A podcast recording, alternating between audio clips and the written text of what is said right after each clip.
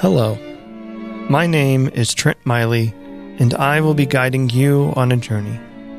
Throughout this show, I will be dramatically reading text, monologues, and original work, and sometimes will be joined by my friends, colleagues, and mentors to aid me as your guide. Walking into a theater, we are transported to a world unlike our own. As a performer, I create a universe for you to explore all the sights, sounds, and occasional smells. As an audience member, I sit back and allow myself to be transported along on the journey. Riverside Readings is designed to allow you to enter a world unlike ours, and afterwards, awards an explanation of the journey we undertook together. So come along with me as we discover what lies ahead on Riverside Readings, a dramatic reading radio show by Trent Miley.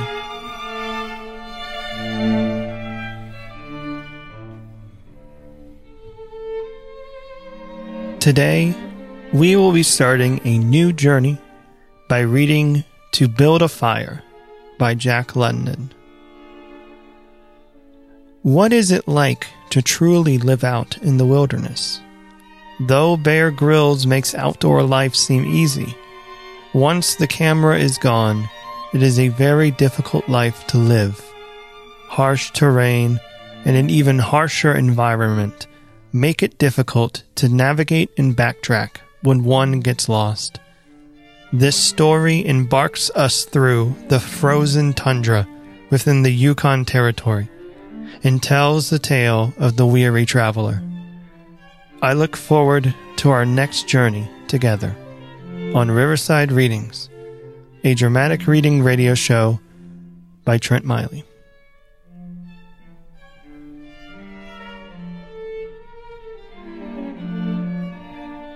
Without further ado, here is To Build a Fire by Jack London.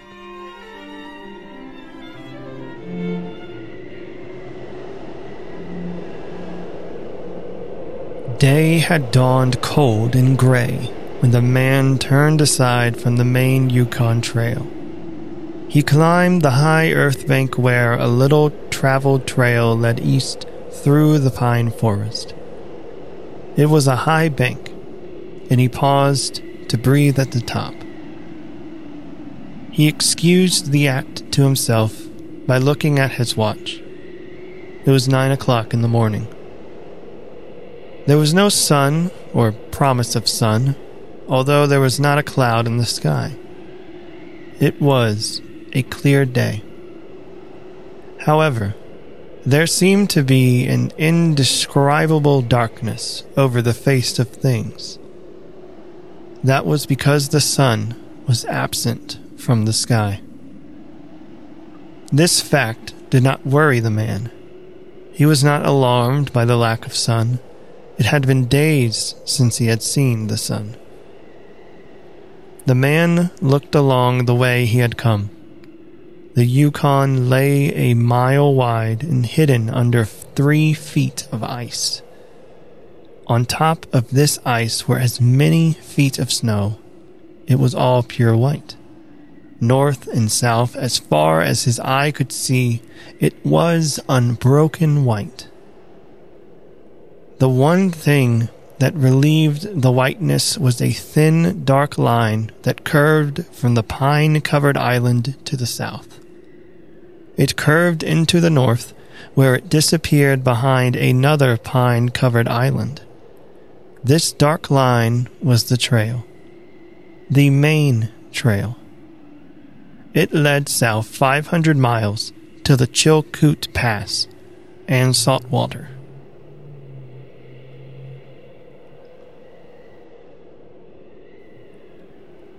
It led north 75 miles to Dawson, and still farther on to the north a thousand miles to Nulato, and finally to St. Michael on Bering Sea, a thousand miles and a half, a thousand more. But all this, the distant trail, no sun in the sky, the great cold, and the strangeness of it all, had no effect on the man. It was not because he was long familiar with it. He was a newcomer in the land, and this was his first winter. The trouble with him was that he was not able to imagine. He was quick and ready in the things of life, but only in the things, and not in their meanings. 50 degrees below zero meant 80 degrees of frost. Such facts told him that it was cold and uncomfortable, and that was all. It did not lead him to consider his weaknesses as a creature affected by temperature, nor did he think about man's general weakness, able to live only within narrow limits of heat and cold. From there, it did not lead him to thoughts of heaven and the meaning of a man's life.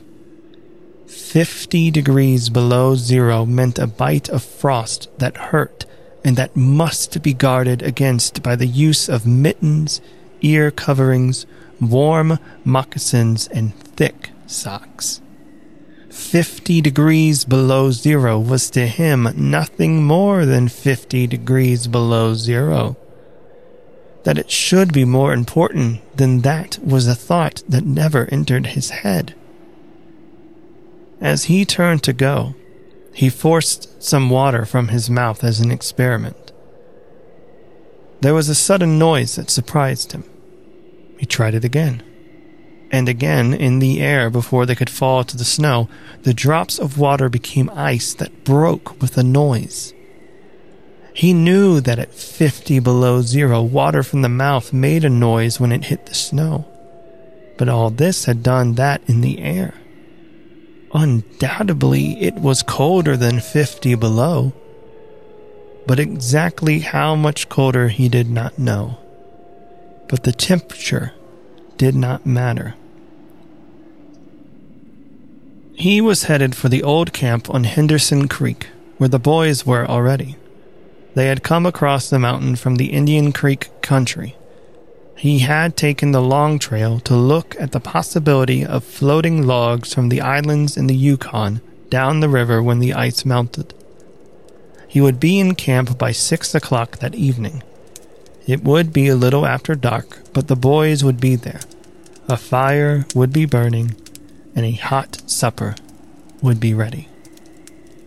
As he thought of lunch, he pressed his hand against the package under his jacket. It was also under his shirt, wrapped in a handkerchief, and lying for warmth against the naked skin. Otherwise, the bread would freeze. He smiled contently to himself as he thought of those pieces of bread, each of which enclosed a generous portion of cooked meat.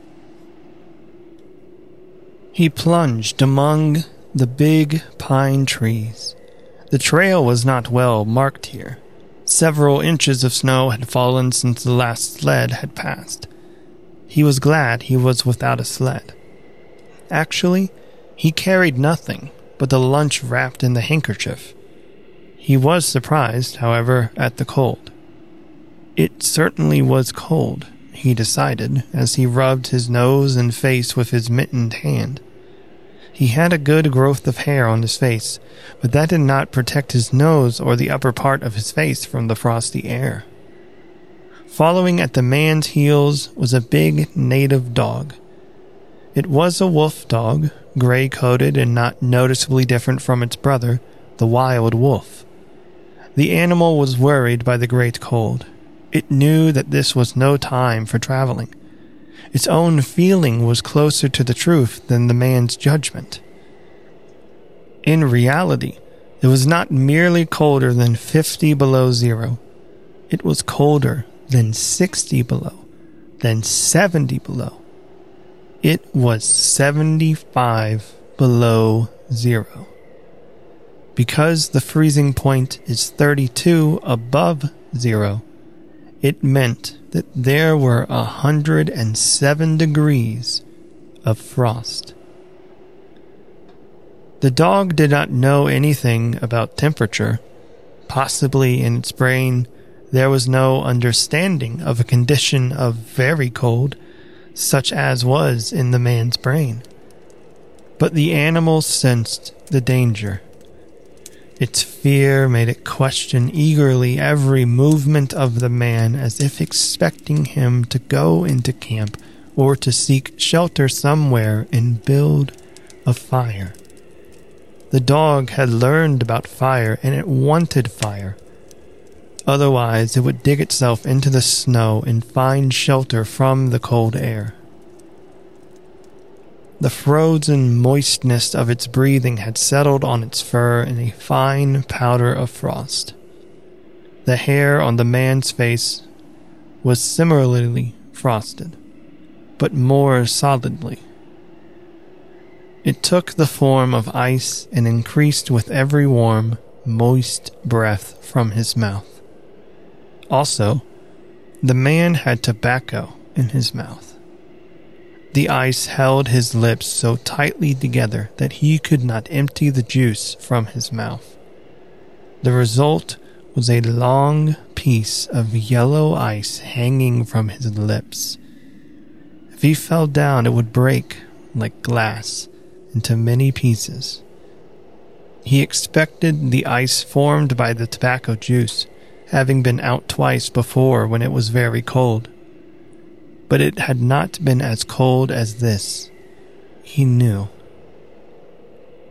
He continued through the level forest for several miles. Then he went down a bank to the frozen path of a small stream.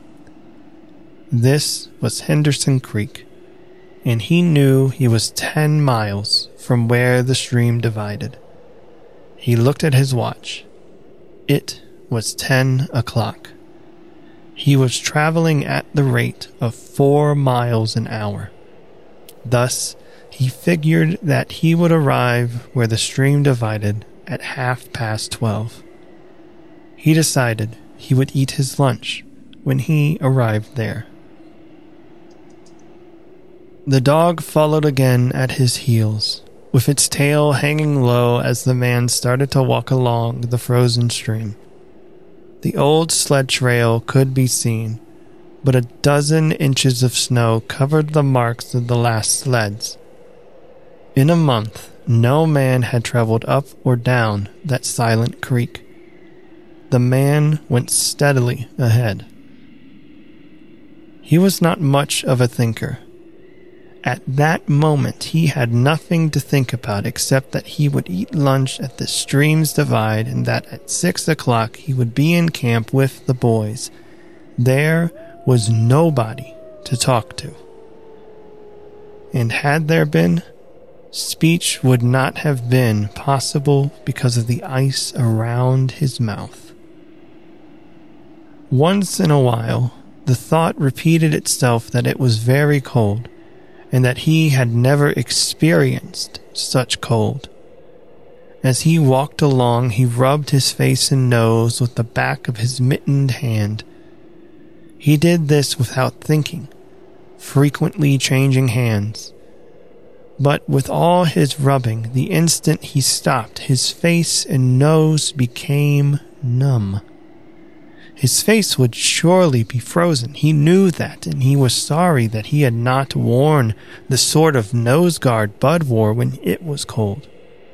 Such a guard passed across the nose and covered the entire face, but it did not matter much, he decided.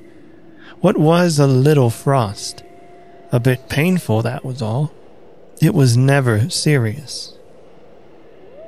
Empty as the man's mind was of thoughts, he was most observant.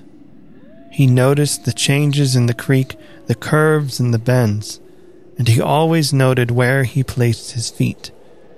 Once coming around a bend, he moved suddenly to the side like a frightened horse. He curved away from the place where he had been walking and retraced his steps several feet along the trail. He knew the creek was frozen to the bottom. No creek could contain water in that winter. But he knew also that there were streams of water that came out from the hillsides and ran along under the snow and on top of the ice of the creek. He knew that even in the coldest weather, these streams were never frozen. And he also knew their danger. They hid pools of water under the snow that might be three inches deep or three feet. Sometimes a skin of ice half an inch thick covered them, and in turn was covered by snow. Sometimes there was both water and thin ice. And when a man broke through, he could get very wet. That was why he had jumped away so suddenly. He had felt the ice move under his feet. He had also heard the noise of the snow covered ice skin breaking. To get to his feet wet in such a temperature meant trouble and danger. At the very least, it meant delay because he would be forced to stop and build a fire. Only under its protection could he bare his feet while he dried his socks and moccasins. He stood and studied the creek bottom and its banks. He decided that the flowing stream of water came from the right side. He thought a while, rubbing his nose and face. Then he walked to the left. He stepped carefully and tested the ice at each step.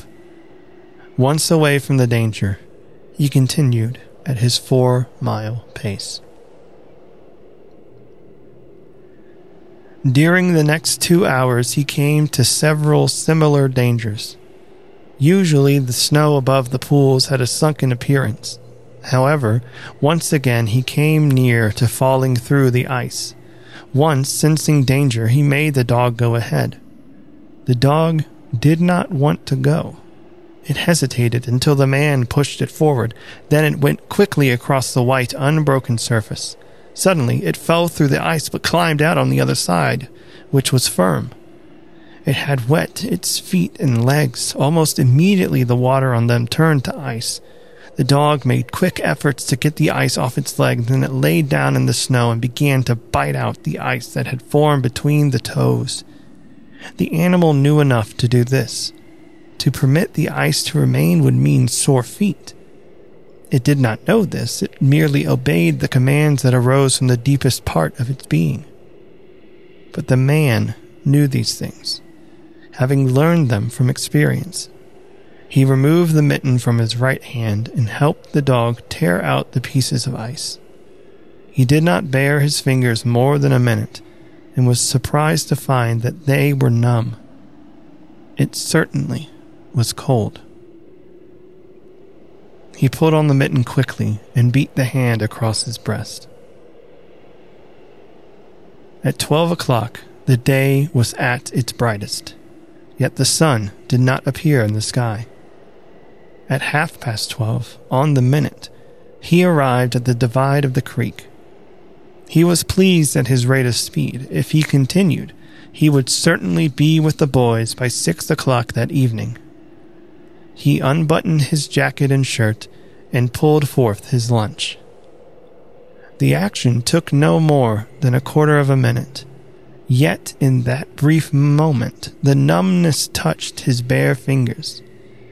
He did not put the mitten on, but instead struck the fingers against his leg.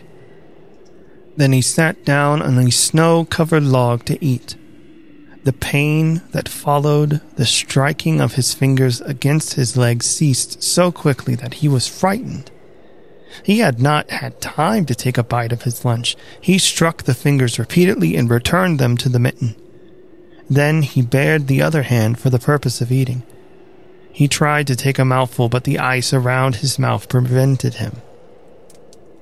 Then he knew what was wrong. He had forgotten to build a fire and warm himself. He laughed at his own foolishness. Oh, as he laughed, he noted the numbness in his bare fingers.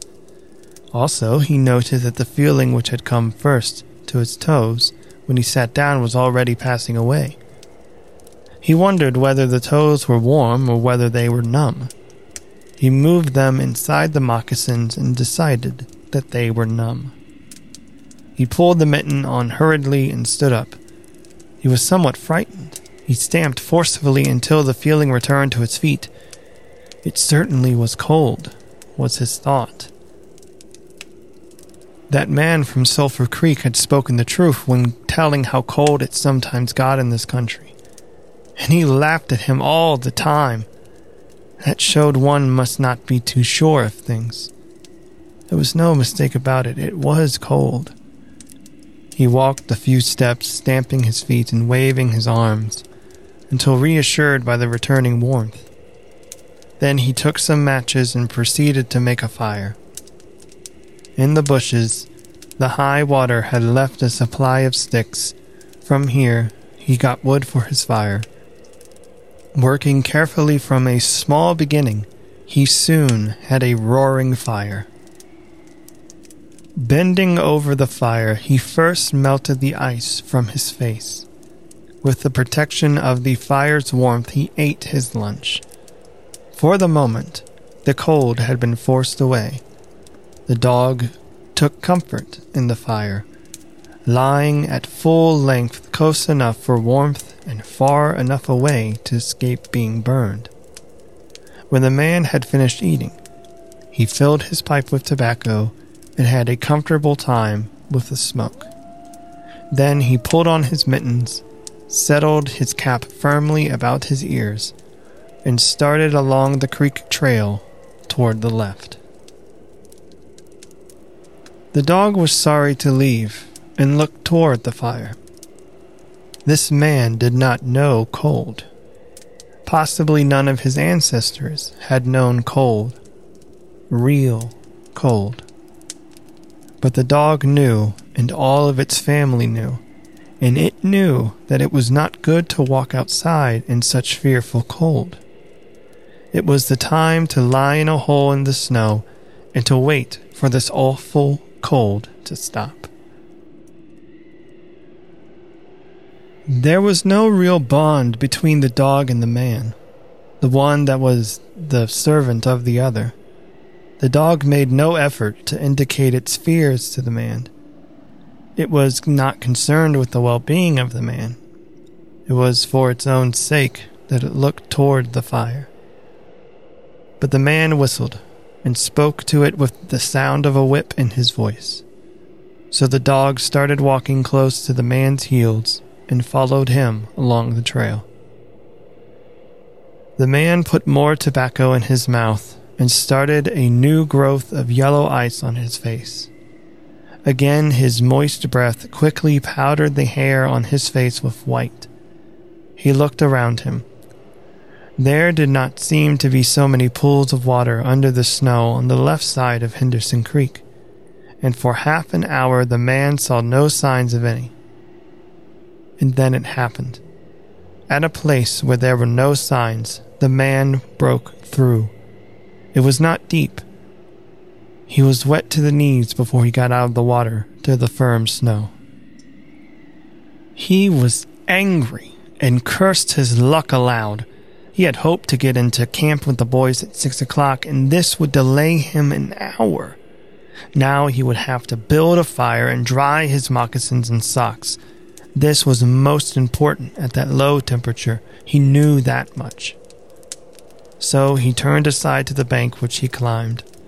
On top, under several small pine trees, he found some firewood which had been carried there by the high water of last year. There were some sticks, but also larger branches, and some dry grasses. He threw several large branches on top of the snow. This served for a foundation and prevented the young flame from dying in the wet snow. He made a flame by touching a match to a small piece of tree bark that he took from his pocket. This burned even better than paper. Placing it on the foundation, he fed the young flame with pieces of dry grass and with the smallest dry sticks. He worked slowly and carefully, realizing his danger. Gradually, as the flame grew stronger, he increased the size of the sticks with which he fed it, he sat in the snow, pulling the sticks from the bushes under the trees and feeding them directly to the flame. He knew he must not fail. When it is 75 below zero, a man must not fail in his first attempt to build a fire. This is especially true if his feet are wet. If his feet are dry and he fails, he can run along the trail for half a mile to keep his blood moving. But the blood in wet and freezing feet cannot be kept moving by running when it is 75 degrees below. No matter how fast he runs, the wet feet will freeze even harder. All this the man knew. The old man on Sulphur Creek had told him about it, and now he was grateful for the advice. Already all feeling had gone from his feet. To build the fire, he had been forced to remove his mittens, and the fingers had quickly become numb. His pace of four miles an hour had kept his heart pushing the blood to all parts of his body. But the instant he stopped, the action of his heart slowed down. He now received the full force of the cold. The blood of his body drew back from it. The blood was alive, like the dog. Like the dog, it wanted to hide and seek cover away from the fearful cold. As long as he walked four miles an hour, the blood rose to the surface. But now it sank down into the lowest depths of his body. His feet and hands were the first to feel its absence. His wet feet froze first. His bare fingers were numb, although they had not yet begun to freeze. Nose and face were already freezing, while the skin of all his body became cold as it lost its blood. But he was safe. Toes and nose and face would be only touched by the frost, because the fire was beginning to burn with strength. He was feeding it with sticks the size of his finger. In another minute, he would be able to feed it with larger branches. Then he could remove his wet moccasins and socks, while they dried, he could keep his naked feet warm by the fire, rubbing them first with snow. The fire was a success. He was safe.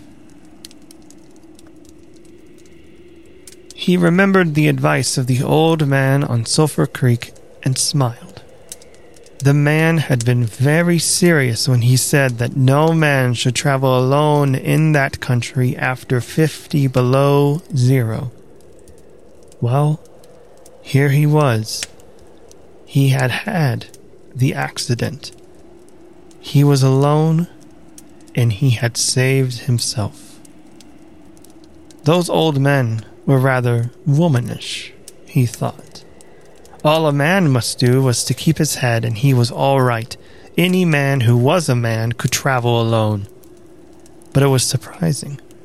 The rapidity with which his face and nose were freezing, and he had not thought his fingers could lose their feeling in so short a time.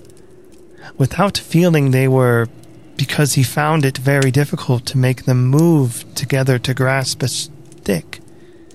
They seemed far from his body and from him. When he touched a stick, he had to look to see whether or not he was holding it. All of which mattered little. There was the fire, promising life with every dancing flame. He started to untie his moccasins. They were coated in ice. The thick socks were like iron almost to the knees. The moccasin strings were like ropes of steel. For a moment he pulled them with his unfeeling fingers. Then, realizing the foolishness of it, he grasped his knife. But before he could cut the strings, it happened. It was his own fault, for instead he made a mistake. He should not have built the fire under the pine tree. He should have built it in an open space. But it had been easier to pull the sticks from the bushes and drop them directly on the fire. Now the tree under which he had done this carried a weight of snow on its branches. No wind had been blowing for weeks, and each branch was heavy with snow. Each time he pulled a stick, he shook the tree lightly. There had been just enough movement to cause the awful thing to happen. High up in the tree, one branch dropped its load of snow. This fell on the branches beneath. This process continued, spreading through the whole tree. The snow fell without warning upon the man and the fire. And the fire was dead. Where it had burned was a pile of fresh snow. The man was shocked. It was like hearing his own judgment of death. For a moment he sat and stared at the spot where the fire had been. Then he grew very calm. Perhaps the old man on Sulphur Creek was right. If he had a companion on the trail, he would be in no danger now. The companion could have built the fire. Now he must build the fire again. And the second time he must not fail. Even if he succeeded, he would be likely to lose some toes. His feet must be badly frozen by now, and there would be some time before the second fire was ready. Such were his thoughts, but he did not sit and think them. He was busy all the time they were passing through his mind. He made a new foundation for a fire, this time in the open space where there no tree would be above it. Next, he gathered dry grasses and tiny sticks. He could not bring his fingers together to pull them out of the ground, but he was able to gather them by the handful. In this way, he also got many pieces that were undesirable, but it was the best he could do. He worked carefully, even collecting an armful of the larger branches to be used later when the fire gathered strength. And all the while, the dog sat and watched him. There was an anxious look in its eyes, because it depended upon him as the fire provider. And the fire was slow in coming. When all was ready, the man reached in his pocket for the second piece of tree bark. He knew the bark was there, although he could not feel it with his fingers. He tried again and again, but he could not grasp it and all the time in his mind he knew that each instant in his feet were freezing. This thought alarmed him, but he fought against it and kept calm. He pulled on his mittens with his teeth and began swinging his arms. Then he beat his hands with all his strength against his sides. He did this while he was sitting down. Then he stood up to do it. All the while the dog sat in the snow its tail curled warmly over its feet, and its sharp wolf ears bent forward as it looked at the man. And the man, as he waved his arms and hands, looked with longing at the creature that was warm and secure in the covering provided by nature. After a time, he began to notice some feeling in his beaten fingers the feeling grew stronger until it became very painful. But the man welcomed the pain. He pulled the mitten from his right hand and grasped the tree bark from his pocket. The bare fingers were so quickly numb again. Next, he brought out his pack of matches but the awful cold had already driven the life out of his fingers. In his effort to separate one match from the others, the whole pack fell in the snow. He tried to pick it out of the snow but failed. The dead fingers could neither touch nor hold. Now, he was very careful. He drove the thought of his freezing feet and nose and face from his mind. He devoted his whole soul to picking up the matches. He followed the movement of his fingers with his eyes, using his sense of sight instead of that of touch. When he saw his fingers on each side of the pack, he closed them. That is, he willed to close them because the fingers did not obey. He put the mitten on the right hand again and beat it fiercely against his knee. Then, with both mittened hands, he lifted up the pack of matches, along with much snow, to the front of his jacket. But he gained nothing. After some struggling, he managed to get the pack between his mittened hands. In this manner, he carried it to his mouth. The ice broke as he opened his mouth with a fierce effort. He used his upper teeth to rub across the pack in order to separate a single match. He succeeded in getting one, which he dropped on his jacket.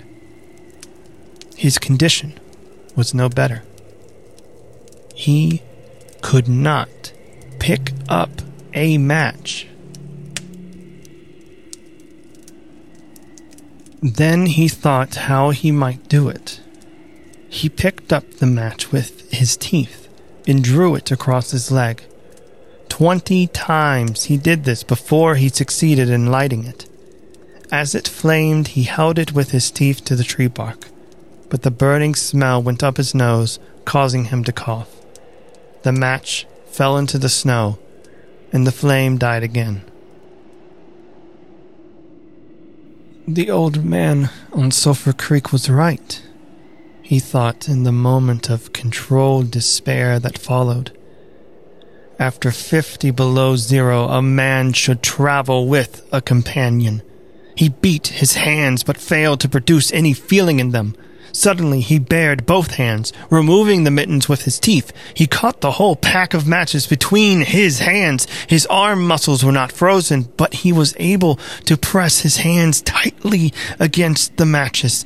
Then he drew the whole pack along his leg. It burst into flame, seventy matches at once. There was no wind to blow them out. He kept his hand to one side to escape the burning smell and held the flaming pack to the tree bark. As he so held it, he noticed some feeling in his hand. His flesh was burning. He could smell it. The feeling developed into pain. He continued to endure it. He held the flame of the matches to the bark that would not light readily because his own burning hands were taking most of the flame. Finally, he could endure no more. He pulled his hands apart. The flaming matches fell into the snow, but the tree bark was burning. He began laying dry grasses and the tiniest sticks on the flame. He could not choose carefully because they must be pieces that could be lifted between his hands. Small pieces of green grass stayed on the sticks, and he bit them off as well as he could with his teeth. He treated the flame carefully it meant life, and it must not cease. The blood had left the surface of his body, and now he began to shake from the cold. A large piece of a wet plant fell onto the little fire. He tried to push it out with his fingers. His shaking body made him push it too far, and he scattered the little fire over a wide space. He tried to push the burning grasses and sticks together again. Even with the strong effort that he made, his trembling fingers would not obey, and the sticks were hopelessly scattered. Each stick smoked a little and died. The fire provider had failed. As he looked about him, his eyes noticed the dog sitting across the ruins of the fire from him. It was making uneasy movements, slightly lifting one foot and then the other. The sight of the dog put a wild idea into his head. He remembered the story of the man caught in a storm who killed an animal and sheltered himself inside the dead body and thus was saved. He would kill the dog and bury his hands in the warm body until feeling returned to them. Then he could build another fire. He spoke to the dog, calling it to him. But in his voice was a strange note of fear that frightened the animal. It had never known the man to speak in such a tone before. Something was wrong, and it sensed danger. It knew not what danger, but somewhere in its brain arose a fear of the man. It flattened its ears at the sound of the man's voice. Its uneasy movements and the liftings of its feet became more noticeable. But it would not come to the man. He got down on his hands and knees and went towards the dog. But this unusual position again excited fear, and the animal moved away. The man sat in the snow for a moment and struggled for calmness. Then he pulled on his mittens using his teeth and then stood on his feet. He glanced down to ensure himself that he was really standing, because lack of feeling in his feet gave him no relation to the earth. His position, however, removed the fear from the dog's mind. When he commanded the dog with his usual voice, the dog obeyed and came to him as it came within his reach, the man lost control. His arms stretched out to hold the dog, and he experienced real surprise when he discovered that his hands could not grasp there was neither bend nor feeling in the fingers. He had forgotten for that moment that they were frozen and that they were freezing more and more. All this happened quickly, and before the animal could escape, he encircled its body with his arms, and he sat down in the snow and in this fashion held the dog while it barked and struggled. But it was all he could do. Hold its body encircled in his arms and sit there he realized that he could not kill the dog. There was no way to do it. With his frozen hands, he could neither draw nor hold his knife, nor could he grasp the dog around the throat. He freed it, and it dashed away wildly, still barking. It stopped forty feet away and observed him curiously with ears sharply bent forward. The man looked down at his hands to locate them and found them hanging on the ends of his arms. He thought it was curious that it was necessary to use his eyes to discover where his hands were. He began waving his arms beating the mittened hands against his sides. He did this for five minutes. His heart produced enough blood to stop his shaking, but no feeling was created in his hands. A certain fear of death came upon him. He realized that it was no longer a mere problem of freezing his fingers and toes or of losing his hands and feet. Now it was a problem of life and death the circumstances against him. The fear made him lose control of himself, and he turned and ran along the creek bed on the old trail. The dog joined him and followed closely behind. The man ran blindly in fear such as he had never known in his life. Slowly, as he struggled through the snow, he began to see things again the banks of the creek, the bare trees, and the sky.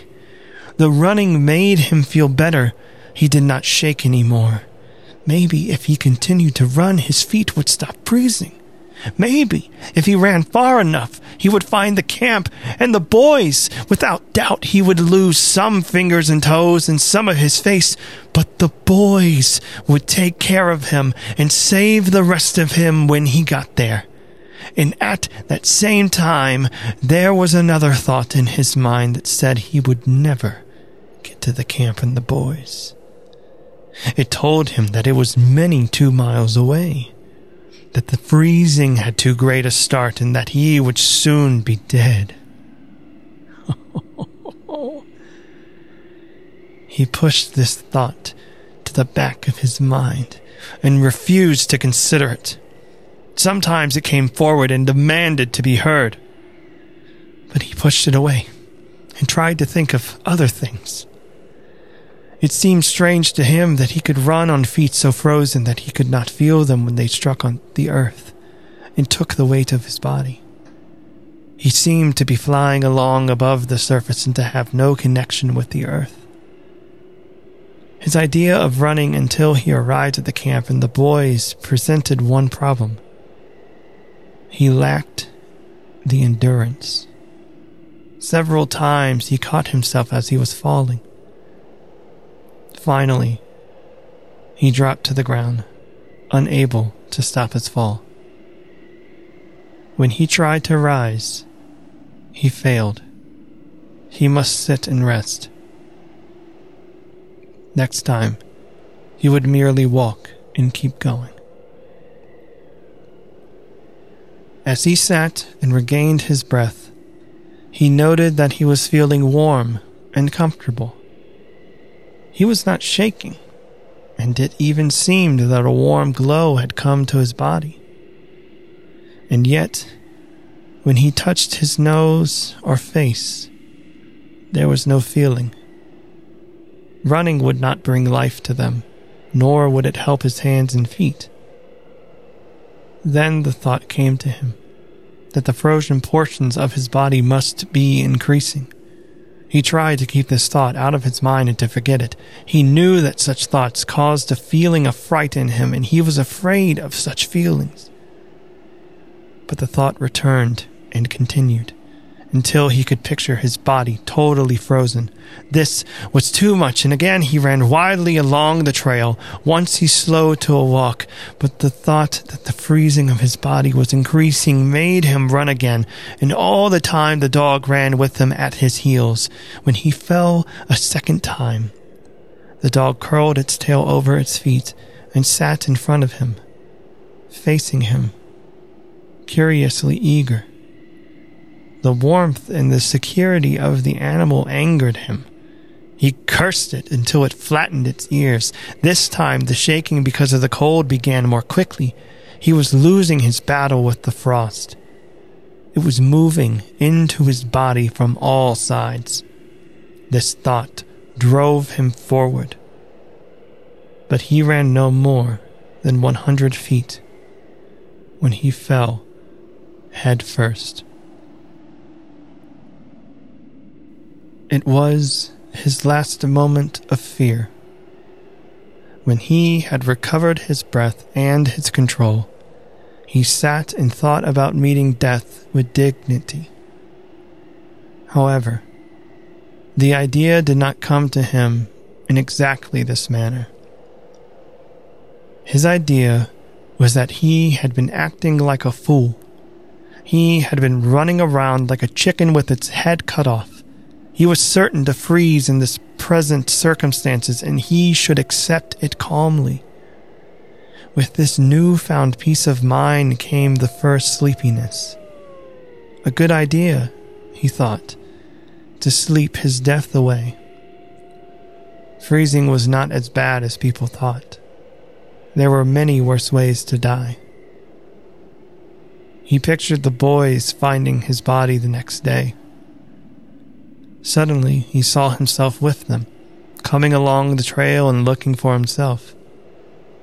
And still with them, he came around a turn in the trail and found himself lying in the snow. he did not belong with himself anymore. Even then, he was outside of himself, standing with the boys and looking at himself in the snow. It certainly was cold, was his thought. When he returned to the United States, he could tell the folks what real cold was. His mind went from this to the thought of the old man of Sulphur Creek. He could see him quite clearly, warm and comfortable and smoking a pipe. You were right, old fellow. You were right. Then the man dropped into what seemed to him the most comfortable and satisfying sleep he had ever known. The dog sat facing him and waiting. The brief day ended in a long evening. There were no signs of a fire to be made. Never in the dog's experience had it known a man to sit like that in the snow and make no fire. As the evening grew darker, its eager longing for the fire mastered it. With much lifting of its feet, it cried softly. Then it flattened its ears, expecting the man's curse. But the man remained silent. Later, the dog howled loudly, and still later it moved close to the man and caught the smell of death. This made the animal back away. A little longer it delayed, howling under the stars that leaped and danced and shone brightly in the cold sky. Then it turned and ran along the trail toward the camp it knew, where there were the other food and fire providers.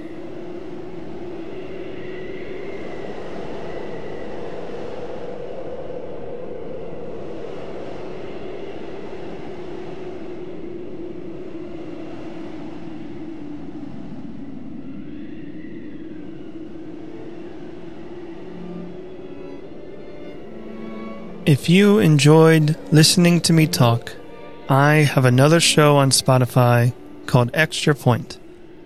X T R A P O I N T with my best friend Bakari Garvin.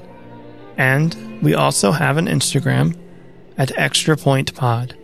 X T R A P O I N T P O D.